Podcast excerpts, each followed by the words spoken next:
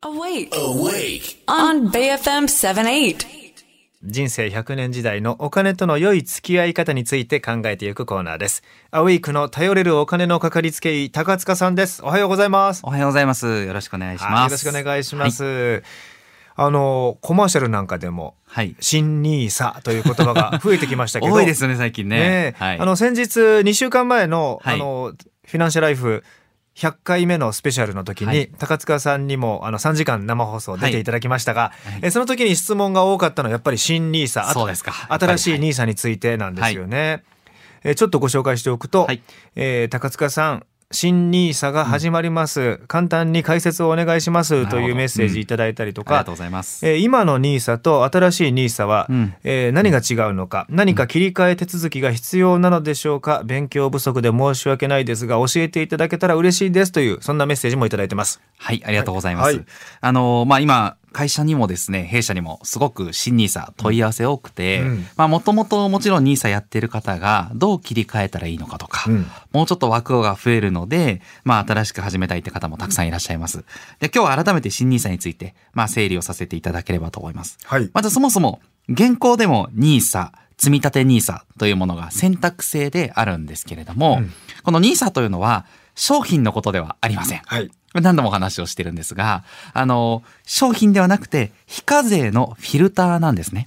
フィルターはい。うんその中で買った投資商品が、投資商品って本来税金がかかるんですよ。うん増えた金額に対してだけ税金がかかるんですけども、はい増えた時に20.315%の税金かかるんです。うんなので手取りは79.685%になるのが投資の世界なんですけれども、うんうんうんこの増えた時にかかる税金を新 NISA もそうですけど NISA、NISA っていうフィルターを通して買うと非課税にしますよと言った、まあ本当に非課税のただのフィルターなんですね。うん。なので NISA をやれば無敵だみたいなものではないのはそうそうそ改めてね。うなんかよく NISA だから安全だとかね、はい。あのリスクが低いなんて思っちゃうそうで人が多いような気がするんだけど、まあ、単にあの増えた時の、はいえー課税がないっていう、はい非課税だというだけであって、はいえー投資商品を NISA というフィルターを通して買うということは変わりないわけです、ね。そうです。これ、イデコとかも同じですよね。ね結局、有利な制度ではあるんですけども、うんその中で選ぶ商品のリスクはうんもちろんありますので、うんそれは投資家の方が背負う。はいここはまずご十分ご理解いただければと思います。そうですね。はいで、これ新しい NISA というのが、はい。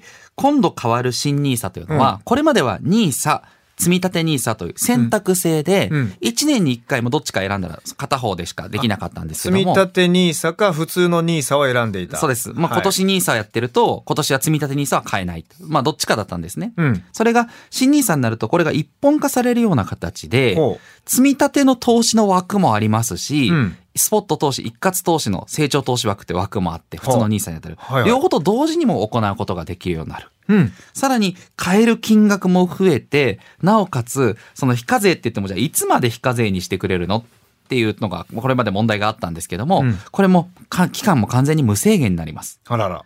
なので、もう何年でも10年でも20年でも投資した金額がまあ増えていってもどこまで増えても非課税でやれるというんう非常に強力な制度に変わるというのはありますね。えっと確かこれまでは、なんか5年とかそういうのありましたよね。そうですね。NISA が5年で、積立 NISA が20年というのがあったんですけど、これも完全に撤廃されて、あの、今度は高級化ということですね。無制限になると。じゃあ、えー最後まで、この枠の範囲内であれば、非課税？何年経っても非課税。そうなんです。非常に大きな制度です、そそんなことやっちゃって、誰が決めたんですか、これ？これ、もともとイギリスが、うんあの、イーサって制度があったんですよ。はいはいあまあ、あったっていうか、あるんですよね。うんで、イーサでイギリスって本当に投資が広まったのがあるので、うんまあ、それを真似してそもそもニーサっていうのが始まってるんですよ。うん。だから、イーサは、イーサの真似っこなんですよ、ニーサって。これ結局今ですよね、あの、国会で議論して通ったやつでしょ？はい。で、ね。イーサはもともと、そういった高級化されてたりするので、うん。ようやくちょっとイーサに近づいてきたかなって感じなんですよね。じゃあ確かにじゃあ、あの、新ニーサとは言うけど、はい。新しいニーサに到達するための、はい。試しのニーサがこれまでだったのか。多分そんな段階。かもしれないです。はい、様子見。少しずつ、そうですね、うん。で、だんだんイーサに近づいてきて、で、まだイーサとは実は違う部分もあって、うん。イギリスのイーサだと、実は債券とかいろんなものも、あの、全部こう非課税で買えたりするんですけど、日本はちょっと債券とかは買えなくて、はい。買えるものもやっぱり株式とか、あの、投資信託も全部ではなくて、あの、うん選ばれたものだけ買えるというふうにはなってます。なのでまあ完全にイーサと一緒ではないんですけども、うんただだいぶ近づいてきたかなと思います。そういえば投資信託の商品も、はいそのニーサで選ばれる商品になってるものと、はいなってないものありますよね。はいあれ厳しいなんか審査があるんですか？いや、まあ、それも、まあ、一概にね、それが正しい目見をされてるかとうんか、わからないですけど、うんまあ、ある程度は、あの、まあ、まともなものを選んでるかなとは思います。うんただ、いいものでね、外れちゃうものがある場合もあるかもしれないので、はいで、これも証券会社ごとに取り扱いが違う場合もあるので、うん十分ご注意いただきたいと思います。そりゃそうですよでね。、もう一つ大事なポイントが切り替えですよね。はい。あ、切り替えもそうですね。あまだまだあるはい、もう一つあるんですよ。あの、切り替えの前に、うんあの、再投資枠っていうのができたのも大きいんですよえ。、何それ？これですね。ね、あの、これまでは、うん NISA が600万円まで、うん積み立て NISA が、まあ、40万、年間40万の20年で800万までっていう、もう投資の枠決まってたんですよ。うん要は、それ以上のお金は、非課税のとこに突っ込むことはできなかったんですけど、あの、新 NISA に変わるとですね、例えば1回入れるじゃないですか。はい1回投資して、まあ枠を使い切ったとして、1800万っていう結構大きなそもそも枠があるんですけど、うん使い切って、この1800万が、じゃあ3000万に増えたとしますよね。うんで、よし、そろそろ出口、出口を迎えて、解約するぞって、解約して、プラス1200万の利益を確定させたとしますよね。うんそうすると、解約したらまた枠が復活して、もう一回1800万使えるんですよ。うんうん。またゼロ、ゼロからまたやれるんですよ。これまでは NISA も新 NISA も投資しきったらもう終わりだったんですよ。だから一回やったら、はいもう一回の投資ではいニーサ適用されなくなるところが、そうです。もう一回またやり直しができるんですよ。なので、一度株式で育てて増えたものを、例えば債券に移して、守りの資産に移して、そしたらまた枠が開くので、また新しく積み立てるお金はうん、NISA、新 NISA の枠使っていこうと。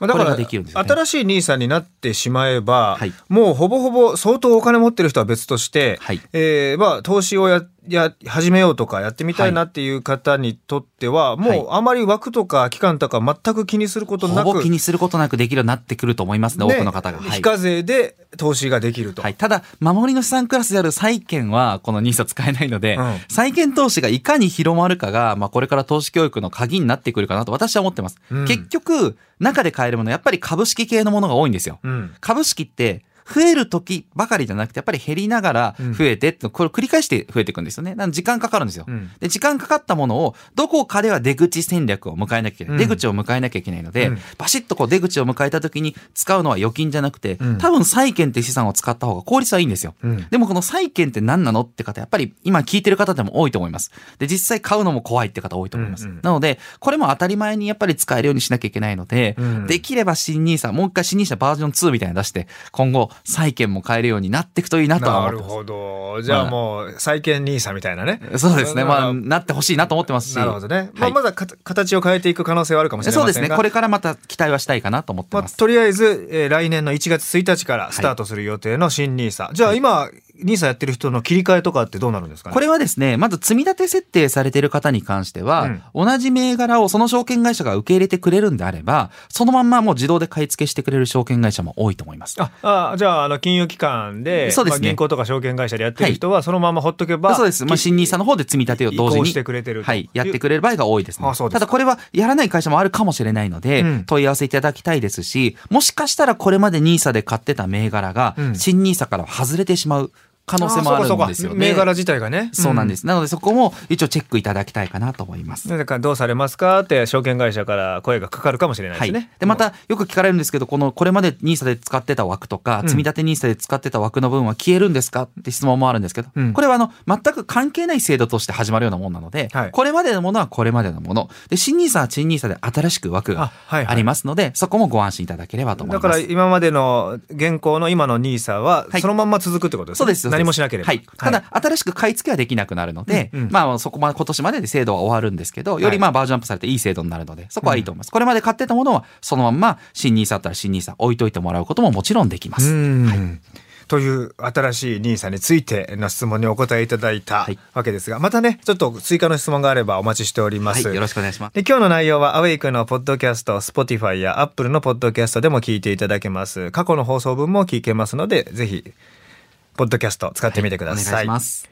フィナンシャルクリエイト代表取締役の高塚智博さんでした。ありがとうございました。ありがとうございましたまた来週です。はい。